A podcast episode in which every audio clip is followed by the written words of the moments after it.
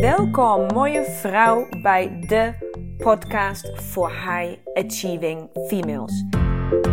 Ik ben Lena Rensler, de oprichter van de Academy of Women Fundamentals.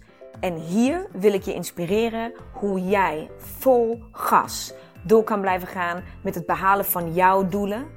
En volledig in sync gaat leven met jouw unieke vrouwelijke cyclus. Dus hoe krijg jij eindelijk werk en privé blijvend in evenwicht? En hoe hou je grip op je emoties en gevoelens? En hoe hou je je energieniveau altijd in balans? Je komt het allemaal te weten. Right here, right now. So stay tuned and let's go. Hallo mooie vrouw, daar zijn we weer. Een nieuwe podcastaflevering. En deze keer, zoals beloofd, ga ik praten over stilte. Juist, ja. Want ik kom net uit de stilte. Ik kom net terug uh, met, samen met zeven andere prachtige vrouwen. Uh, hebben we de afgelopen drie dagen in stilte, uh, in nobele stilte doorgebracht. Ga je straks uitleggen wat dat precies betekent, nobele stilte. En, um, oh, dames, het was prachtig. Het was prachtig, prachtig, prachtig. Um, en zonder te veel te vertellen over dit retreat, wat nou dan net plaats heeft gevonden, um, wil ik je vandaag meenemen hoe ik überhaupt erbij kom om stilte-retreats te organiseren. Hoe, waar komt dat vandaan? Hoe kom ik erbij? Waarom vind ik het belangrijk? Um, waarom wil ik het jou geven? Waarom hoop ik dat jij het jezelf cadeau gaat geven? Um, dat zijn de dingen waar ik vandaag uh, over wil spreken of waar je over wil vertellen. Um, zodat je misschien ook iets meer feeling daarbij krijgt. En hopelijk die eventuele. Mag ik het angst noemen? Mag ik het. Um, ja, ik wil toch vaak het, woord eng. Dat, vrouwen het eng vinden. Een eng idee om, om stil te moeten zijn, om te moeten zwijgen. Uh, dus ik hoop dat ik dat uh, gevoel, hoe we het dan ook willen noemen, uh, wellicht toch een stuk ver weg kan nemen van jou. Want het is echt nergens voor nodig. Het is heerlijk. Het is echt heerlijk. Maar dat besef je echt pas als je daar één keer doorheen bent gegaan. Maar goed, daar komen we later. Het beginnen bij het begin is nu voor mij de dag van vandaag, um, ik denk ongeveer acht jaar geleden, acht of negen jaar geleden, um, heb, ik mijn, mijn, heb ik zelf mijn eerste Vipassana retreat gevolgd.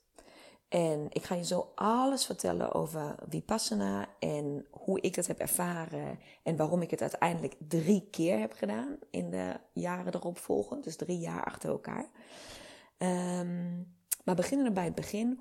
Hoe kom je aan Vipassana? Want ik geloof echt heilig erin. Ja, ik denk niet dat er heel veel mensen zijn bij wie de dag aanbreekt. En die worden wakker in de ochtend en denken van, nou, laten we even googlen.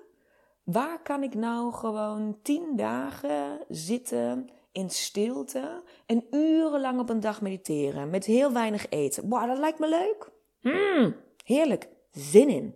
Nou, ik, ik stel dat dat niet heel vaak gebeurt. Dus ik stel ook, want dat is ook hoe ik het heb ervaren, um, Vipassana komt naar jou toe. Net als ze zeggen, ik weet niet of je het ooit eerder hebt gehoord, maar um, ayahuasca, hè, moeder ayahuasca, dat is die thee die uh, veel mensen drinken en dan uh, um, heel veel moeten overgeven of poepen of wat dan ook. En dan tot uh, hele bijzondere inzichten komen en dingen zien, hun, hun mind verrijken, hoe dan ook. Um, ze zeggen, je bent er klaar voor wanneer moeder ayahuasca jou roept. Nou, ik denk dan ook dat er een moeder of vader Vipassana is. Want Vipassana komt op je pad. Je hoort mensen daarover praten. Je ontmoet iemand. Je luistert misschien deze podcast en hebt hier nog nooit van gehoord. Hebt geen idee waar ik het over heb. Dan komt dus nu voor de eerste keer Vipassana op je pad. En misschien is het tijd voor jou, misschien totaal niet. Misschien gaat het ook nooit tijd voor je worden. Doet het niet, doet er niet toe.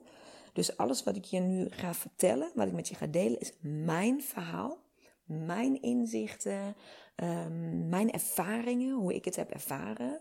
Ehm, dus dat kan voor iemand anders natuurlijk heel anders zijn. Dus hou daar altijd rekening mee. Maar je krijgt dus mijn versie van de waarheid.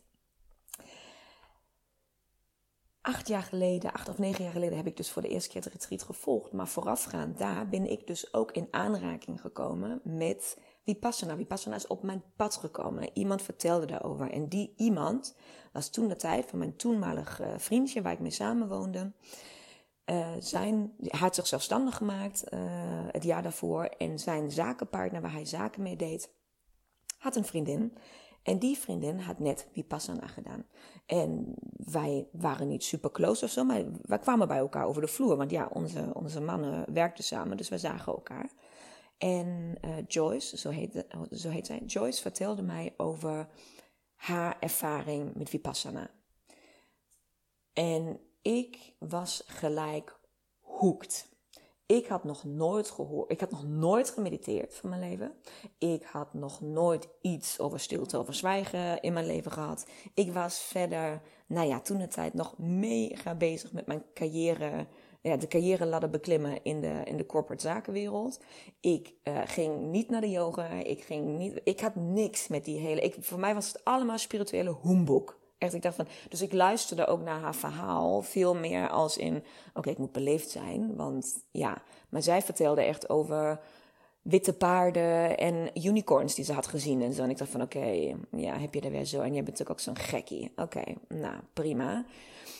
En toch kon ik niet, eh, betrapte ik mezelf dat ik steeds meer vragen ging stellen in het gesprek. Dus ik was geboeid.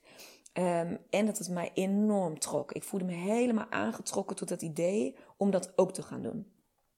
Nou, ik dus die avond um, naar mijn vriend toe toen we in bed lagen. En ik zei schatje, luister. Ik heb dus vandaag met Joyce gekletst toen jullie aan het werken waren. We zaten buiten. En ze vertelde dus over dat retreat waar zij net is geweest.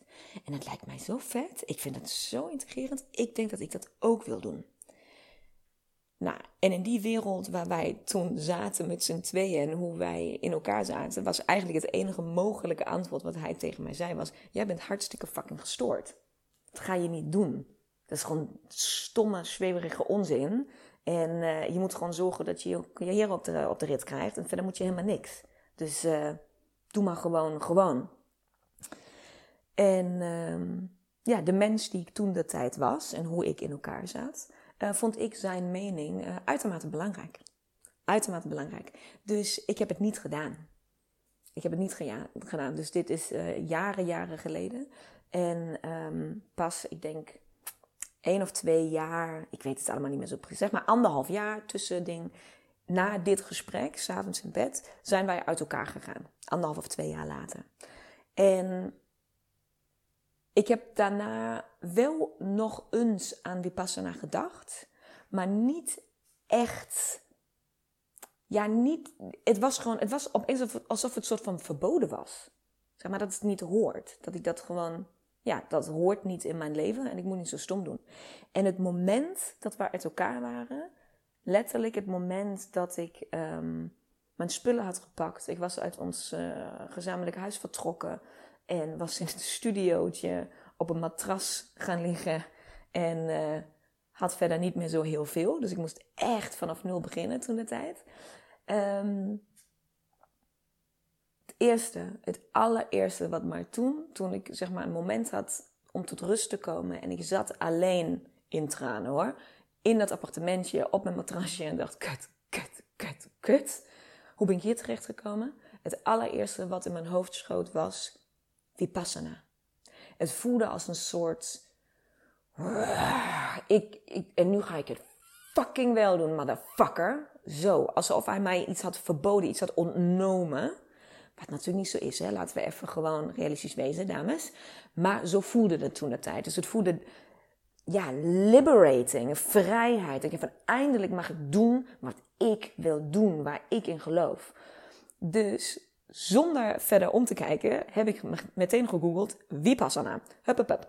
En um, dan kom je op een hele, volgens mij is dat nog steeds zo nu, acht of negen jaar later. op een hele rare website terecht. Die echt totaal onprofessioneel eruit ziet. En uh, ja, ook daarom een beetje moeilijk te navigeren is. Ik dacht van, oké, wat is dit nou? Maar dit, hier is zij dus geweest. Oké, nou, ik ben heel benieuwd. Maar ik ging verder dus, um, ja, zoals je me misschien ondertussen al een beetje kent. Niks lezen, niks researchen, niks voorbereiden. Gewoon, hup, naar de pagina, inschrijven, shabang, inschrijven. En dan moet je heel vaak uh, wachten. Je komt in een wachtrij um, totdat een plek voor je vrij wordt. Dus je kan aangeven van, oké, ik wil graag op die datum in dat land. Want ze doen het echt over de hele wereld. Dus Vipassana is heel groot. Ze doen het echt over de hele wereld, kan je terecht. En zo wat alle landen. Dus je kan je land kiezen. Uh, ze raden wel aan om het retreat de allereerste keer in je moedertaal te doen. Zodat je echt alles goed begrijpt wat er wel gezegd wordt uh, gedurende die tijd. Kom ik straks bij wat je dan eigenlijk precies gaat doen daar, tien dagen lang. Um, dus ik zat er, had gewoon gezegd: Oké, ik hang daar gelijk een vakantie aan vast. Want fuck die shit, nu ben ik toch alleen. Ik kan toch alles kiezen. Ik ga naar Zweden, daar ben ik nog nooit geweest. Kan ik gelijk even Stockholm uh, uh, onderzoeken. Dus ik was, uh, had gelijk me daarvoor aangemeld. Geen idee. Ik weet ook tot de dag van vandaag niet waar ik in Zweden precies eigenlijk was. Dat heb ik ook nooit meer opgezocht. Ik heb alleen gekeken: oké, hoe kom ik daar vanuit Stockholm? Welke bussen en treinen moet ik allemaal nemen om daar te komen? En. Um, ja, een paar maanden later was het zover en ging ik op het vliegtuig en uh, ging ik Vipassana doen. Dus al die dingen die ik jou nu straks, uh, of in de komende minuten ga vertellen over Vipassana, dus wat het precies inhoudt en hoe dat dan allemaal precies in elkaar zit en zo, wat je daar gaat doen, dat wist ik dus allemaal niet toen ik daar aankwam. Dus dat in zichzelf is al redelijk hilarisch. Um, maar ik had dus geen idee, behalve dat ik er tien dagen in stilte zou zitten, um, wist ik niet wat het zou zijn. Dus ik kwam aan en alles wat ik je nu ga vertellen, heb ik dus een soort van along the way, geleidelijk, uh, die tien dagen lang ben ik daarachter gekomen, wat het dan eigenlijk allemaal inhoudt. Maar voor jou nu, want jij kan wel je voorbereiden en gewoon googlen en dingen doen. Wat is Vipassana meditatie precies? Nou, Vipassana betekent die ding, de dingen zien zoals ze zijn. En wat ze zeggen is dat dit een van de puurste en volgens mij ook oudste meditatietechnieken is die er bestaan. En dat hangt daarmee samen dat je uh, leert te mediteren zonder iets van extern daarbij te betrekken. Dus heel vaak als je nu mediteert, dan um, uh, nou, heel, heel uh, typisch krijg je dan de, de, de, de tip om, om, dus om een geluid erbij te maken. En zo via dat geluid in een bepaalde staat van zijn te komen. Of dat zegt van, oké, stel je voor, je zit op het strand en je hoort de golven en je ziet de zee. Dus dat ze je fantasie en je verbeeldingskracht gebruiken om je ergens naartoe te brengen. Nou, dat alles is niet bij Vipassana. Dus um, het is heel erg. Um, nou ja, het, moet heel erg vanuit jezelf komen. Dus je doet, eigenlijk draait alles alleen maar om jouw eigen ademhaling en wat je daarmee doet. En het is de, degene die het teacht, dus de teacher van Vipassana, is uh, meneer Gwenka. Dat is een, een guru. En dat is een Indische man. En gedurende het retreat zou je dus ook um, tapes van hem, dus opnames, horen. Want eigenlijk is Vipassana dus één grote meditatiecursus. Dus je bent eigenlijk tien dagen lang een meditatiecursus. Dus je leert mediteren.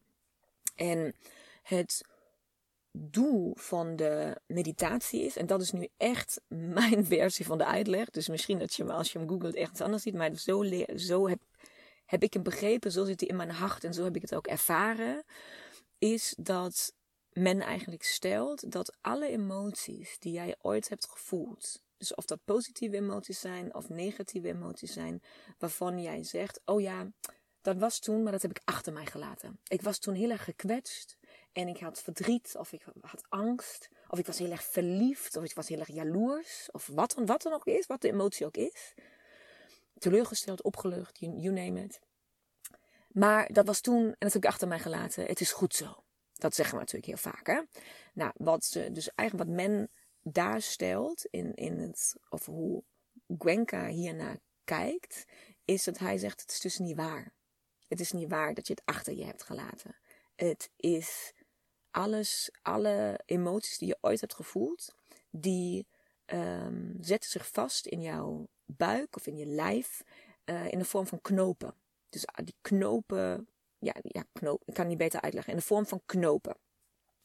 En wat Vipassana, die tien dagen retreat eigenlijk doet, is die meditatie gaat zo diep, of het doel van de meditatie is zo diep te gaan, dat jij die knopen, dat jij, je, dat jij jezelf zo vaak meditatief afschilt, om het maar zo te zeggen, dat je bij die knopen komt en die knopen kan laten knappen.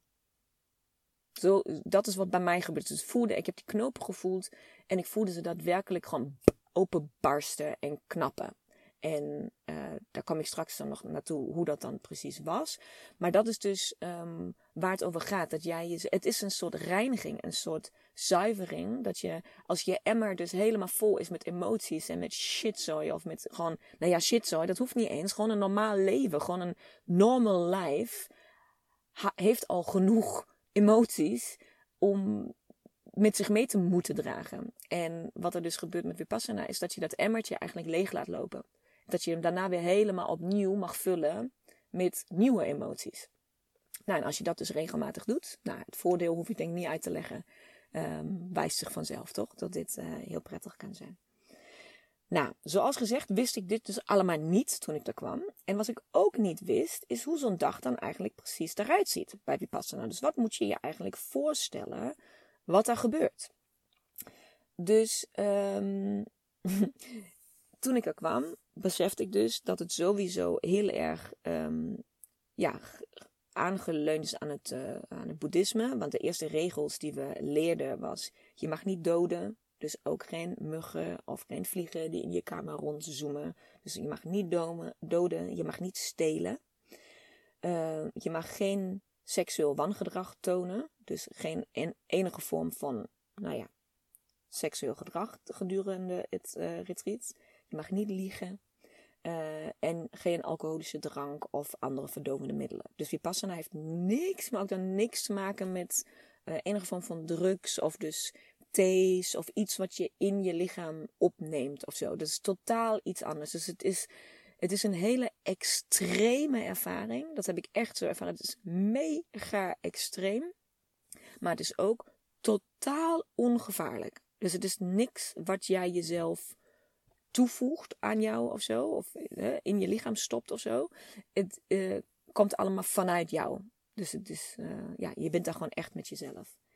En nou ja, je bent daar dus echt met jezelf. Want het, het edele zwijgen, de noble silence, die, um, dat, dat is eigenlijk waar heel Vipassana voor bekend staat. Dus tien dagen zwijgen. Maar het is zoveel meer dan dat. Het is zoveel meer dan dat. Want zwijgen is één ding. Zwijgen betekent dat je niet praat. Zijn we het eens met elkaar. Maar nobele of edele stilte, noble silence, betekent dat jij op geen enkele manier contact maakt met een ander mens die daar ook rondloopt. Want je moet je voorstellen, even voor je beeldvorming, alle Vipassana retreats zijn ergens ver, ver afgelegen in de natuur. Dus op een boerderij of op een. Ja, zijn eigenlijk soort van altijd oude jeugdherberg, boerderijachtige gebouwen. Ik heb het in Zweden gedaan, in België en in Duitsland. En het waren allemaal soortgelijke gebouwen. Altijd een beetje afgetakeld. Dus dat is echt 0,000 luxe. 0, zeg maar min 12 luxe. Um, en qua hoeveelheid mensen moet je voorstellen dat de retreats die ik heb gedaan, waren altijd 50 vrouwen, 50 mannen. En die wordt volledig uit elkaar gehaald. Dus je gaat die mannen nooit echt ontmoeten. Behalve in een grote meditatiezaal zitten alle mannen aan de rechterkant, alle vrouwen aan de linkerkant. Uh, maar je eet niet samen, je loopt ook verder niet op hetzelfde terrein. Dus mannen en vrouwen zijn volledig gescheiden van elkaar. Maar even in de, hoeveelheid mensen gaan er dus uh, zeg maar een honderdtal mensen samen door datzelfde retreat. Die, honderd, uh, die tien dagen lang. Even om jou een idee te geven hoe je dat voor moet stellen. Nou, en met die 100 mensen die je dus wel iedere dag om jou heen hebt, al dan niet 50, want je bent alleen met de vrouwen natuurlijk bij elkaar, um, is het dus de bedoeling dat je geen enkele vorm van contact maakt met elkaar. Dus niet praten, maar ook geen oogcontact. En ook um, niet de deur open houden voor iemand anders die achter jou loopt. Ook niet als de waterkoker net kookt, ook alvast jouw theekopje inschenken met heet water. Ook niet, um, nou, you, name it. Al die dingen die we zo doen in non-verbale communicatie zijn dus niet de bedoeling dat je dat doet. Um, twee redenen. Omdat je bezig bent met je eigen proces. Dus dat het even niet daarom gaat hoe het met iemand anders gaat, maar dat jij binnen je eigen meditatie steeds dieper kan gaan, omdat je dus 0,0 prikkels van buitenaf meer krijgt. Nou ja, en omdat het tijd is om te ontvangen, om gewoon echt alleen maar daarmee bezig te zijn en alles andere even af te sluiten.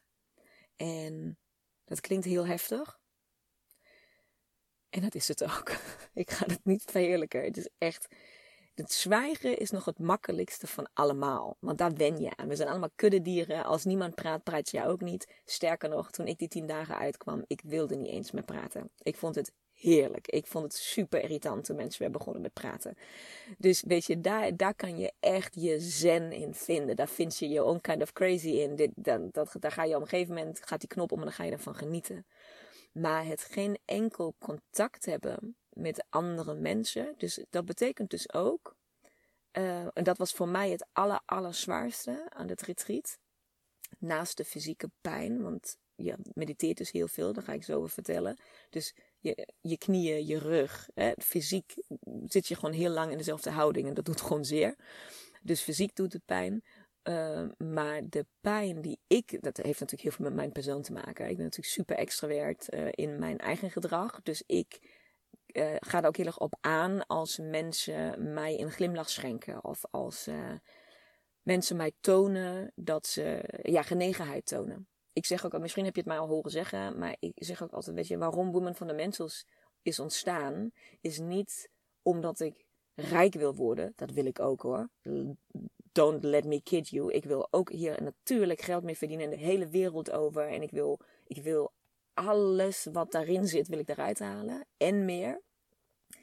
Maar wat mijn zielsmissie is, waar mijn, waar mijn hartje, zeg maar, waar, waar, waar dit allemaal op gebaseerd is, is dat ik hoop en wens en dus ook wil voelen, wil ervaren dat ieder mens die mij met Women van de Mens heeft ontmoet, mij op de een of andere manier dankbaar in herinnering houdt. Mijn grootste wens is dat mensen over mij gaan zeggen: Wauw, ik ben zo blij dat ik haar heb ontmoet.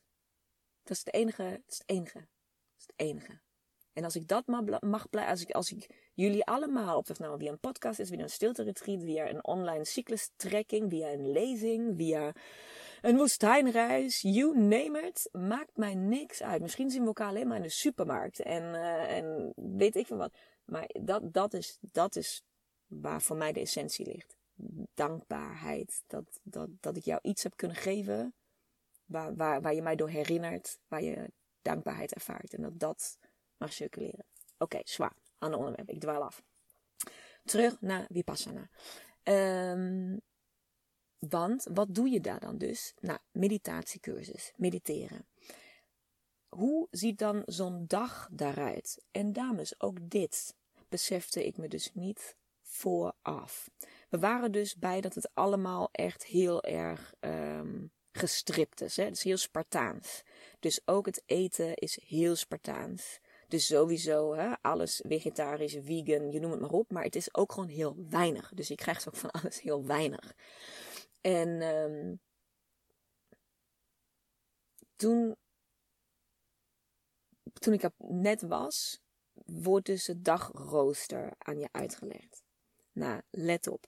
Ik heb hem dus een soort van weggestopt ergens in mijn uh, geheugen. Maar ik heb hem nu even opgezocht, zodat ik hem goed, of op de juiste manier, zonder mijn eigen invulling, hoe het ook alweer was, om hem goed aan je uit te leggen. Maar hoe zien dus die tien dagen daaruit per dag? En iedere dag is hetzelfde, hè? dan weet je dat alvast. Opstaan, en opstaan uh, in de zin van hoe word ik wakker met een gong. Dus er loopt iemand rond, rond met een gong, gong, gong, en daar word je wakker van. Dus die gong hoor je voor de eerste keer om vier uur s ochtends. Ik zie gewoon nu al jullie gezichten, hoe jullie naar mij luisteren en van, what? Ja, vier uur s ochtends begint de dag. Iedere dag. Ehm, dan kan je om kwart over vier uh, thee uh, drinken. Die staat klaar. Van half vijf tot half zeven meditatie. Uh, zeg maar geleide meditatie. Dus dan krijg je dus dat tape van Gwenka waar hij jou uitlegt, waar hij jou steeds verder mee de meditatie inneemt. Dus je krijgt iedere dag een stapje verder, een stapje meer, meer, meer, meer uitleg. Dus dat is van half vijf tot half zes. Van half zes, zo, uh, zo, tot half zeven, sorry. Van half vijf tot half zeven. Van half zeven tot acht is ontbijt. En ontbijt is altijd zo'n havermout pap met, met fruit en, en dingen. Uh, van 8 tot 9 is een, uh, weer een meditatie, maar niet geleid. Dus dan mag je gewoon zelf oefenen wat je in de ochtend hebt geleerd. Van 9 tot half 10 heb je pauze, rustmoment. Van half 10 tot 11 weer een geleide meditatie, dus Gwenka uitleg. Van 11 tot 1 uh, lunch en rust. Dus je, je luncht al om 11 uur, want ja, je bent ook al sinds 4 uur wakker. Uh, om 1 uur, van 2 uur heb je weer tijd om zelfstandig te mediteren. Van 2 tot 3, dat gaat dus ook in elkaar over. Dus je zit van 1 tot 3. Het eerste uur mag je zelf mediteren. En dan op een gegeven moment gaat, dat, uh, ja, begint dan de, de les, om maar zo te zeggen. Dus dan zit je ook weer 2 uur aan één stuk. Uh, dus dan krijg je een uur les, dan is het 3 uur. Van 3 tot half 4 heb je pauze, een half uurtje weer. Van half 4 tot 5 heb je weer anderhalf uur meditatie voor jezelf. Van, uh, van vijf tot zes uh, krijg je thee en heb je rust. Om zes uur um, heb je eventueel een soort van lezing. Dat was niet op alle dagen. Dus dan heb je een half uur, ja, gewoon denk ik, hoe kan je het beste noemen? Inspiratie of gewoon teaching. Weet je, dat, dat Gwenka gewoon op een bepaald onderwerp. Dus dat is niet meditatie, dan luister je gewoon.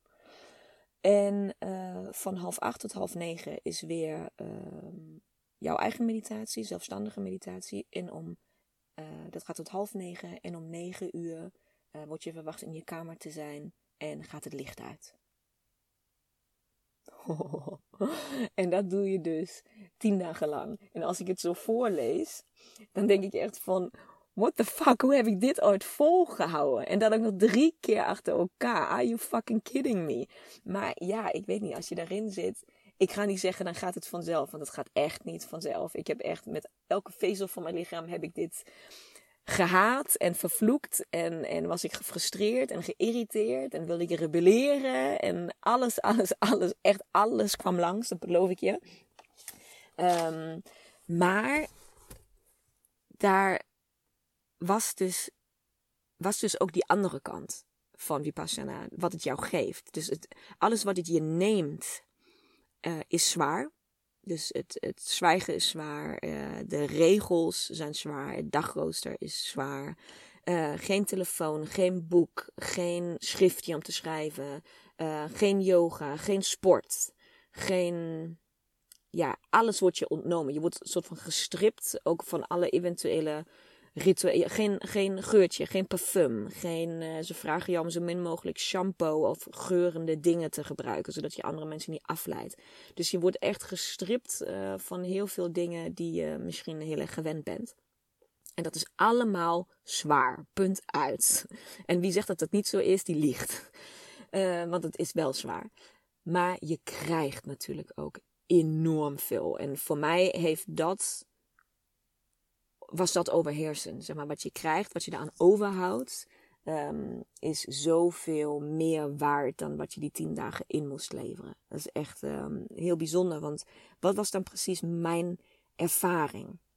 Nou, A, dat ik natuurlijk wederom, net als bij de woestijnreis, mega naïef ergens in ben gestapt. En dat ik dus schrok van Gwenka's stem. Ik denk van, ik, want hij heeft natuurlijk een in, enorm Indisch accent. Het is moeilijk te verstaan als je daar niet op voorbereid bent, sowieso al. Ik denk van, hè, wat ben je nu beland? Wat is dit nou? Dus ik had echt, ik was met mezelf nogal in de waar. Wat, oh, wat heb ik weer gedaan? Uh, maar ja, goed, dat, dat heeft nu, dat wist ik toen nog niet. Maar nu weet ik natuurlijk dat dat ook mijn grote kracht is. Dat ik daardoor op de plekken kom waar ik dingen mag leren die ik nu allemaal weer door mag geven aan jullie. Dus ik ben super dankbaar daarvoor. En voor mijn liefdevolle naïviteit op dat soort dingen, impulsief gedrag. Maar wat, is, wat zijn de. Ik heb um, denk ik drie dingen.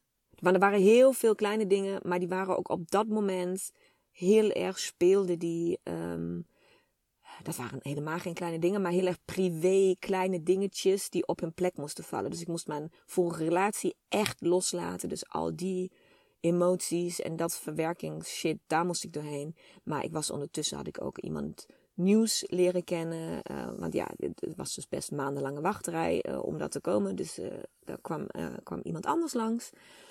En daar heb ik ook helderheid over gehad tijdens dat retreat. Wie die persoon dan voor mij was. En, en wat, wat mijn emoties waren. Maar we waren een beetje aan het scharrelen hoor. Dat was echt nog allemaal niet zo serieus. Ja, en ondertussen is dat de vader van mijn kinderen.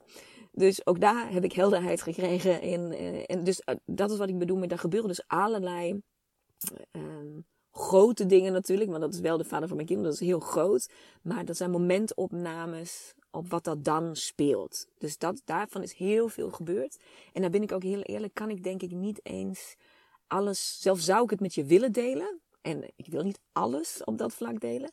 Um, kan ik heel veel dingen ook niet meer terughalen. Omdat het zo um, in het moment was dat ik het niet zou kunnen delen. Maar er zijn wel drie dingen die ik met je wil delen. Die in alle retreats, alle drie retreats, alle verschillende landen, alle verschillende groepen, alle verschillende intensiteitsgraden. Want des te vaker je het doet, vind ik, des te moeilijker wordt het. Omdat je um, de verveling slaat toe, want je kent het al, het nieuwe is eraf. Zijn er drie dingen die in elk retreat terug zijn gekomen en die voor mij het waard zijn geweest om iedere keer opnieuw te gaan. En dat is dus nummer één. En dat vond ik het alle, alle, alle allerbijzonderste, dat bestaat niet, hè, het meest bijzondere wat ik misschien wel ooit naast de woestijn, met de woestijn samen, heb beleefd. Dat is dus die meditatie en die knopen, waar ik het eerder over had. Die knopen, die knappen. Nou, wat ik dus heb ervaren, en ook daar is dus voor iedereen anders, want Joyce had dus hè, unicorns en witte paarden en weet ik veel wat. Nou, dat had ik totaal niet. Ik zag echt ik had helemaal niks. Wat ik zag geen rare dingen, ook geen aliens en geen druiden of iets anders. Dus ik was gewoon, dat zag ik, dat soort dingen had ik helemaal niet.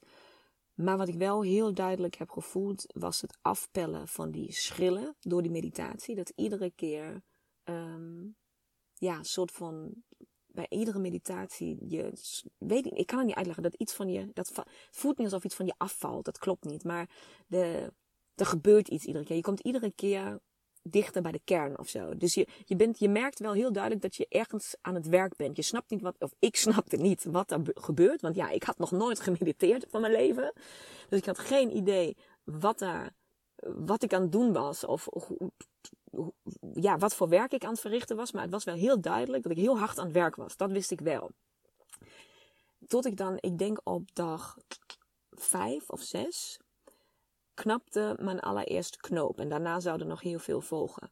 Maar wat er dus gebeurde was, um, die meditatie, dat bouwt dus op. Hè, maar op die dag um, kan ik me nog heel goed herinneren. Dan ben je bezig met een meditatie die begint uh, on the top of your head. Zo praat Gwenka. Dat zal ik nooit vergeten. On top of your head. Put your attention on the top of your head.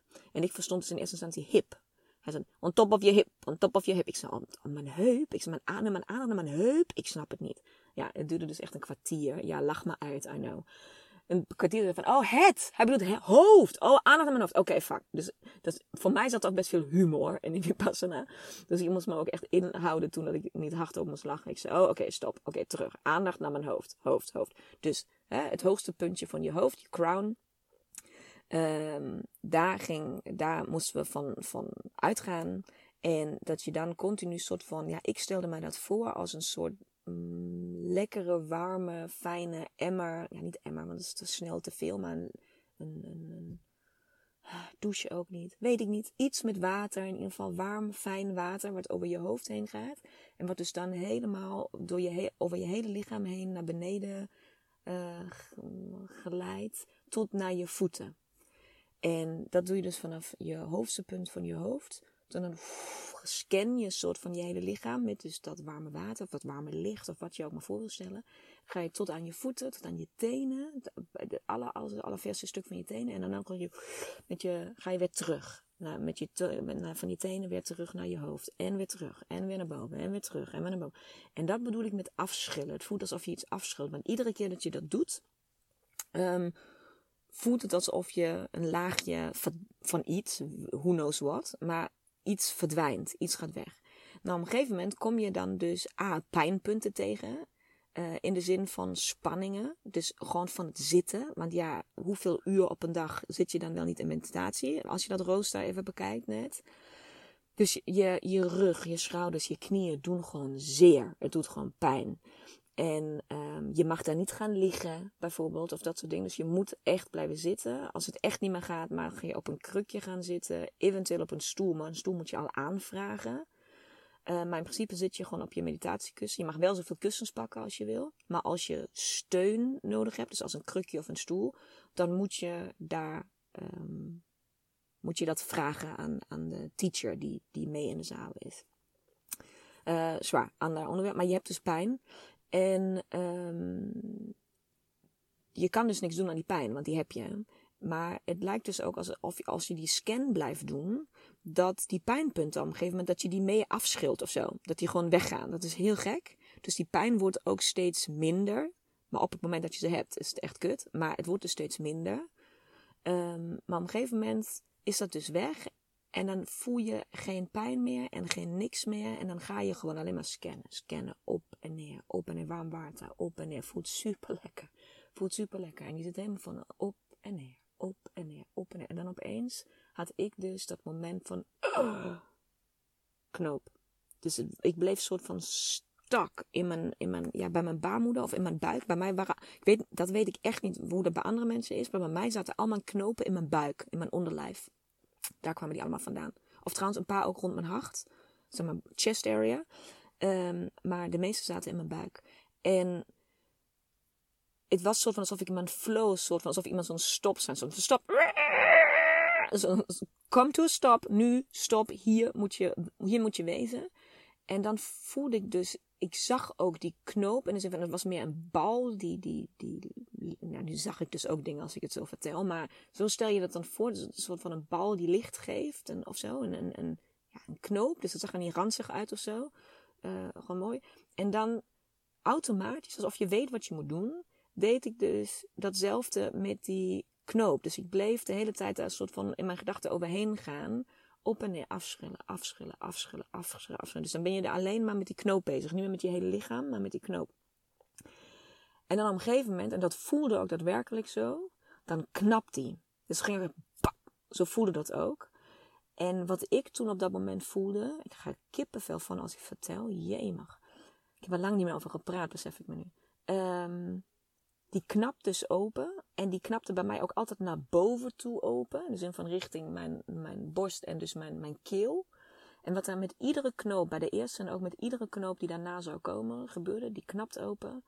En daar komt een gevoel uit. Dus iedere knoop stond voor een gevoel. Dus er was een knoop van angst, er was een knoop van liefde, er was een knoop van woede, er was een knoop van opluchting, van teleurstelling. Echt zo wat elke emotie die je voorstellen, kan voorstellen of kan bedenken, die kwam langs. En knapte open, ging naar boven en greep mij, zeg maar, ging soort van door mijn lichaam richting mijn keel. En greep mij echt bij mijn keel. Dat ik echt, bij sommigen had ik echt het idee bijna dat ik, dat ik stik. Dat ik, ik zat van, het moet eruit, het moet, het moet eruit. Dat ik echt, het moet eruit ik moest natuurlijk niet overgeven of zo. En je stikt ook echt niet. Maar je bent zo in je bubbel dat het je. En dan, toen ging het zo daaruit door mijn mond en ook door mijn hoofd. Zeg maar. Het schoot altijd boven daaruit. En iedere keer dat zo'n knoop openging, voelde ik de meest pure, heftige, extreme versie van die bepaalde emotie die dan aan de beurt was. Dus het was echt de, de, de meest pure vorm van liefde. Je wordt gewoon helemaal overweldigd door dat gevoel. Dat je wow, wat is het? Dus ook, ook euforie en vreugde. En, en dan heb je een feestje daar. Dat is echt dat je van wow, wat is dit? Dit is beter dan... Nou, ik ben niet zo van de drugs, dus ik kan het eigenlijk niet beoordelen. Maar ik stel me dit voor beter dan iedere drugs. Of als dit is wat je voelt met drugs, dan snap ik waarom je aan de drugs zit. En die zin, ben niet verheerlijken, dus vooral niet doen. Maar snap je wat ik bedoel te zeggen? Zeg maar, dat, het is echt bizar. En ook op dat moment ook dus angst en teleurstelling en jaloezie. Ook die emoties voel je zo heftig, of voelde ik zo heftig, zo intens. Maar er was niet om bang, oh, niet om bang voor te zijn. Want je wist dat dit precies was wat er moest gebeuren. En het was gewoon alsof je lichaam dat nog één keer helemaal extreem. Dat die alle, alle liefde die je ooit in je leven hebt gevoeld, dat die uit je mag stromen op een goede manier. Alle angst die je ooit, ooit, elke seconde angst die je ooit in je leven hebt gevoeld, komt allemaal in één keer naar boven en puff, is weg. En zo ging het dus de volgende drie, vier dagen tot het eind. Ging dat door. Iedere dag knopen, knopen, knopen, knopen. En dat voelt gewoon als succesbeleving. En dan wil je door, door. Is bijna verslavend. Door, door. Meer knopen. Ik wil meer knopen, meer knopen. En dat, dat, dat, dat was zo bijzonder om mee te maken. Zo bijzonder. En je voelt, ik moet niet zeggen je, ik zeg de hele tijd je, want ik weet niet hoe andere mensen het hebben ervaren, maar ik voelde me zo licht en zo, alsof ik soort van weer een onbeschreven blad was, dat ik weer opnieuw kon beginnen of zo. Dat het weer, ja, je wordt gewoon heel vredelevend of zo, heel, heel, ja, weet ik niet. Ik denk dat je misschien door het verhaal je eigen invulling daar een beetje aan kan geven. Maar ja, zuiver. Je voelt je heel zuiver op de een of andere manier. Dus dat was reden één waarom ik het zo vaak heb gedaan, of vaker heb gedaan. Omdat dat echt een hele, hele bijzondere ervaring is. En nog één hele bijzondere ervaring um, was dat je bij een van de lezingen die ze geven in de avond vertellen ze dus ook over um, nou, meditatie. Wat meditatie met je kan doen. En hoe dat, dat, hoe, dat, hoe dat, ja, wat, wat het voor benefits zijn in je leven. En al die dingen. En een van de um, verhalen die Gwenka daar vertelt, gaat over, nou ja, dat je ziet, van wat ik me nog ervan herinner hoor. Dat, dat, hij vertelt dat hele mooie verhalen, heel beeldend en zo.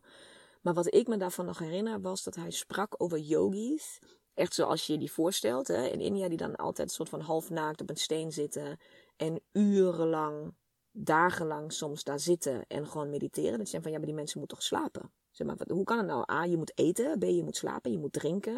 Er zijn gewoon menselijke behoeftes. Gewoon niets die je hebt, zodat je lichaam kan overleven. Je hebt slaap nodig. En toen, um, richting eind van het retreat, als je dus zelf al redelijk ver bent in die meditatievaardigheden, um, legt hij je dus uit wat die yogis doen. Dat die dus in een, dat die, ja, dat klinkt gek, maar dat die slapen tijdens de meditatie. Dus die, die kunnen in een bepaalde meditatiestaat komen, wat gelijk staat aan slaap. Dus je lichaam laat dan op dezelfde manier op. Dus alles kan, je lichaam doet natuurlijk van alles als je slaapt, in de zin van die herstelt. En dat kan dus ook tijdens meditatie. Dus die hoeven letterlijk niet meer te slapen. Dus die gaan niet in een bed liggen of zo. Dat doen ze gewoon niet. Als die, die mediteren op zo'n dusdanig diep niveau dat het lichaam volledig zelfstandig kan herstellen. Ja, oké, mindfuck. Hoe dan? Dus hij zei van nou, probeer het vannacht maar een keer. Ga maar bewust niet slapen, maar ga liggen en ga bewust mediteren. En bewust wakker blijven. En bewust gewoon door met wat we aan het doen zijn. En dat heb ik gedaan die nacht. En dat was zo bijzonder.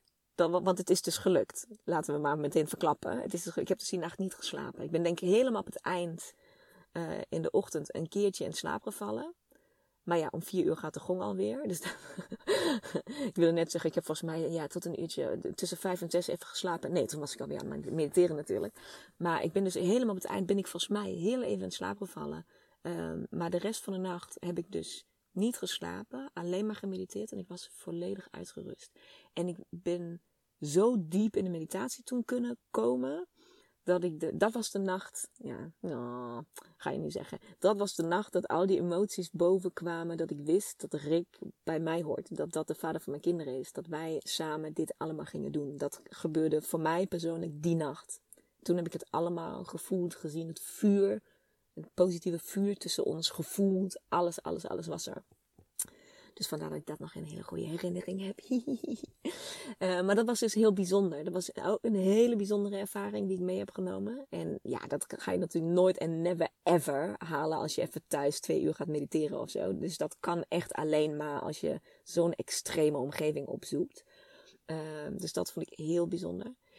En een laatste die ik heel bijzonder vond. En dat is ook de reden waarom ik zelf heb gekozen om dit in een veel minder heftige vorm aan te bieden voor vrouwen die dit met mij samen willen doen. En dat heeft iets te maken met sisterhood. Met iets wat er ontstaat als je dit met vrouwen samen doet. Want naast je eigen ontwikkeling, die daar natuurlijk enorm geprikkeld wordt. Dat je, je, leert jezelf op een volledig andere manier kennen. Um, gebeurt er ook iets tussen die vrouwen die daar zitten. Dus ik had met elke retreat bijvoorbeeld. Um, ook spreek je niet met elkaar. En ook kijk je elkaar niet aan. En heb je geen enkele manier van contact met elkaar. Was er bij elke retreat één vrouw. Die ik al op dag één of twee gelijk soort van ja, in de smiezen kreeg of zo. Die, die, die, die mijn aandacht trok. Of waar en vanaf dat moment uh, heb ik die vrouw dus, vooral de eerste keer, die altijd die nacht een beetje in de gaten gehouden. Of zo. Dat je altijd even gewoon bewust bent of zij daar wel of niet is. Een soort van, dat je toch onbewust voor haar zorgt of zo. Dat je, dat je denkt van, oh, het zal toch wel goed met haar gaan of zo. En bij elk retreat, achteraf, bleek dus, want op de laatste dag ga je rond de lunch uit de stilte, zodat je, eh, dan mag je naar huis, maar dan mag je dus ook nog even blijven om gewoon te praten met elkaar. Dat je ervaringen uit kan wisselen of weet ik veel wat. En um, bleek dus bij elke retreat dat wat ik voelde richting die ene vrouw, dat zij dat ook richting mij voelde. Dus je hebt een soort, het kan niet anders dat het een soort energetisch band is. Dat moet iets met energie zijn, want je kijkt elkaar gewoon letterlijk tien dagen lang niet aan. Dus het is niet dat je elkaar even een knipoog kan geven van... Hé hey, schatje, I'm here for you. Dat is niet. Dat kan niet. Dat kan wel, maar dat doe je niet. Want die wil het proces van iemand anders niet verstoren. En op een gegeven moment ben je ook zo met je eigen proces bezig... dat de rest gewoon een soort van niet meer boeit. Um, maar de... de nou, er gebeurt iets... Dus met die vrouwen onderling, met elkaar... Wat bijzonder is. Wat magisch is. Dus ik had het dus met die ene vrouw, maar ook met alle vrouwen. Want je, ook mag je niet communiceren. Je hebt toch een verbinding met elkaar. Je draagt elkaar op de een of andere manier. En um, iedere keer dat ik een retreat heb gehad, waren daar, je bent dus midden in de natuur, was daar een, een, een, een plek die ontstond waar vrouwen beginnen met de middelen die er zijn, dus met de natuur, toch met elkaar in verbinding te komen. Toch te communiceren in aanhalingstekens. Dus op een gegeven moment legde iemand, ik zeg maar wat, een hele mooie steen, steen, Duits, sorry, steen op een uh, oude boom. Daar weet je, als je daar langs loopt, je rust, je bent aan het wandelen, dan weet je, ja, die ligt daar niet op een natuurlijke manier. Die heeft daar iemand neergelegd en die lag daar gisteren nog niet. Dus de eerste keer ben ik voorbij gelopen. Oké, okay, voorbij gelopen. De tweede, derde keer, vierde keer. Vierde keer dat je voorbij loopt, denk je, oh, er ligt nu ook een bloem bij. Oh, een steen en een bloem. Oké. De vijfde, zesde, zevende keer ligt er weer iets bij. Een tak, een iets. En de twaalfde keer loop je, liep ik net zelf met volgens mij een, een blaadje of zo in mijn handen. Of iets, iets wat ik ergens had gepakt om, om, wat ik gewoon in mijn handen had. En voelde ik heel erg van, oh, ik ga mijn stuk ook daarbij leggen.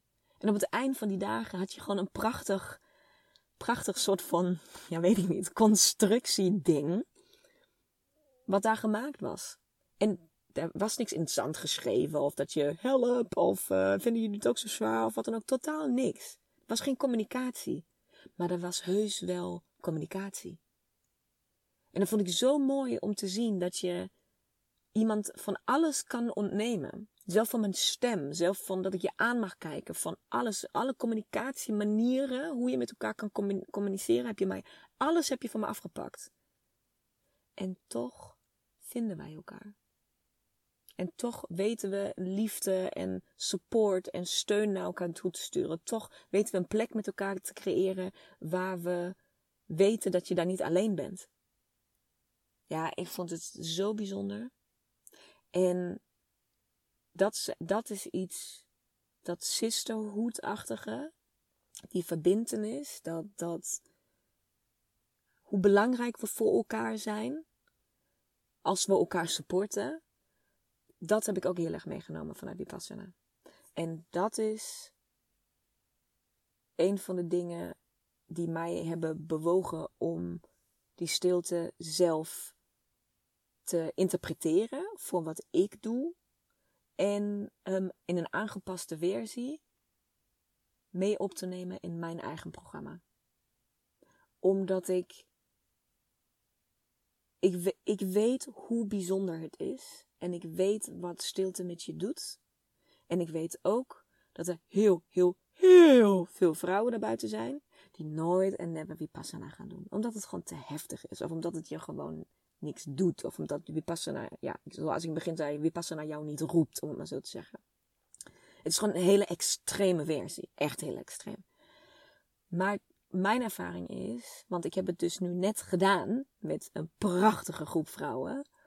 Um, die tien dagen zijn niet nodig om te ervaren wat stilte met je doet. Die heftige vorm van meditatie is wel nodig, wil je bij de knopen komen. Dus ja, dan, ik heb geen, uh, geen uh, quick guide of zo om dat voor jou te fixen. Dus alsjeblieft, dat gaat niet gebeuren in mijn stilte retreat. Dus laat je alsjeblieft, daar wil ik heel duidelijk over zijn. Dus kom nooit en nemen met dat verwachtingspatroon daar naartoe. Want dat kan echt niet. Maar ik heb de, ik heb de stilte herontdekt binnen Women Fundamentals om jou te laten zien hoe krachtig stilte is. Hoe krachtig jouw intuïtie, jouw inspiratie, jouw inzichten, jouw passie, hoe al dat, hoe aanwezig dat allemaal is. Als jij heel even mag ontmoeten. Dus mijn stilte retreats gaan heel erg over ontmoeten. Dus dat je heel even niets moet. Dus we nemen wel je prikkels weg. Geen telefoon, geen boeken, dus geen, geen consumeren. Dus dat is er wel. De edele stilte, noble silence, absoluut ook. Drie dagen. Maar ik heb de stilte het programma zo ingestoken dat er wel meditatiemomenten zijn, maar echt niet anderhalf uur lang. Dus ook heb je nog nooit gemediteerd van je leven, dan is het voor jou, noem het maar een ontspanningsmomentje, want iedereen kan wat wij in die retreats gaan doen. Echt iedereen, iedereen, beloofd. Maar die, mijn hele insteek, dus hoe ik jou door die stilte heen ga begeleiden, heeft te maken met vrouwelijke creatiekracht. En vrouwelijke creatiekracht kan je zowel heel, zeg maar, in de vrouwelijke, intuïtieve, spirituele hoek gaan zoeken. Maar kan je ook heel recht toe, recht aan, heel praktisch in je werk, in je business gaan zoeken. Dat is ook het bedenken van een businessplan voor je eigen bedrijf. Dat is ook bedenken van hoe je dat project wat je op je werk moet doen, uh, moet doen. Dat is ook bedenken van hoe ga je je salesplan dit, in, dit jaar insteken. Dus hele praktische dingen. Hoe ga je je ontslaggesprek met je baas gaan voeren? Hoe ga je weet ik veel wat? Dus hele praktische dingen. Um, komt allemaal uit je female creation source. En het enige wat je daarvoor hoeft te doen, is van denken Want dat is waar wij fucking goed in zijn. Denken, denken, denken, denken, denken. De hele dag gewoon overuren maken met strategieën bedenken hoe we het allemaal gaan oplossen. Hoe, hoe we de step by step by step, hoe je dat gaat doen. We gaan van denken naar voelen. En om te voelen moet je leren ontvangen. En dat is dus iets wat wij niet zo makkelijk meer vinden, lieve ladies. Betekent dus dat jij niet mag gaan zorgen voor iedereen anders. En dat je niet bezig bent met iemand anders en andere mensen. En verzorgen en vertoetelen. En, maar dat het nu andersom gaat. Dat jij mag ontvangen. En dat jij alleen maar bezig hoeft te zijn met jezelf. Je hoeft zelf je bord niet af te ruimen van je eettafel. Je hoeft helemaal niks nada. Hoe lekker voelt dat? En dat is waar ik, wat ik om de stilte heen heb gebouwd. Dus ik heb al mijn kennis en ervaring vanuit Vipassana, heb ik gebruikt om mijn versie, mijn vrouwelijke versie van de stilte te creëren voor jou en voor mij. Want ik geniet er ook als een dolle van. Want natuurlijk kom ook ik daar helemaal weer tot mezelf zonder Insta en zonder podcast en zonder boeken en zonder alle prikkels en zonder. Dus ook, het is ook een retreat voor mezelf en ook een, een cadeautje voor mezelf iedere keer. Want hoe vet is dat dat je dit gewoon mag doen? Best heel regelmatig binnenkort. En uh, iedere keer een soort van of zelf meedoet. Dus ik, dat is toch vet? Ja, ik ben echt heel blij mee. Dus dat is, dat is de stilte. Dat is de stilte. En dat is, wat, dat is hoe ik het heb ervaren. Dat is wat ik daarvan heb gemaakt. En ik besef me net dat ik volgens mij ergens in het midden van, van de podcast ben vergeten uh, een, een verhaallijn af te maken. Dus die maak ik nu nog af voor je. Want ik had het over die twee dingen die ik heel, heel, heel, heel, heel zwaar vond. Dat was dus A, de fysieke pijn. En volgens mij heb ik die niet afgemaakt met nummer twee. Nummer twee was um, dat ik het heel zwaar vond dat, um, ja, dat er geen contact is. Uh, dat, dat, dat, dat je geen. Oh, dat heb ik wel afgemaakt. Dat heb ik afgemaakt met dankbaarheid. Laat maar zitten. ja. Dus dat, uh, dat mensen jou niet aankijken daar. Dat je dat, die dankbaarheid, die ik dan, waar ik zo naar, wat zo diep in mijn ziel verankerd zit. Um, dus ook in mijn wezen, in mijn zijn, in mijn dag. Dat je daar niks van krijgt tijdens Vipassana. Niks nada. Het is alsof je alleen op de wereld bent. En dat was voor mij heel, heel zwaar. en uh, dat was dus ook gelijk weer een heel duidelijk teken. Dat wist ik toen nog niet hoor, dat weet ik nu allemaal. Dat ik dus voor mezelf een leven en een, een werk en familie en vrienden uh, moet creëren. Dat dat mijn pad is. Waar ik dat wel iedere dag heel duidelijk mag voelen. Omdat ik dus aan, dat is waarschijnlijk ook een van de redenen dat ik in de carrière ladder in de corporate wereld op een gegeven moment uh, afgestapt ben. Van ja, ik voel hem niet. Hij is er niet. Dus dat, lieve dames. Het was me weer een genoegen om mijn verhaal met je te delen. Ik hoop dat ik je kan inspireren. Ik hoop oprecht, en dat bedoel ik in kleinste wijze vanuit een commerciële insteek, en dat meen ik echt. Ik hoop echt dat ik je heb kunnen inspireren om jezelf dit cadeau te geven. Alle angsten en twijfels aan de kant. Als je niet bij mij doet, doe het dan bij iemand anders.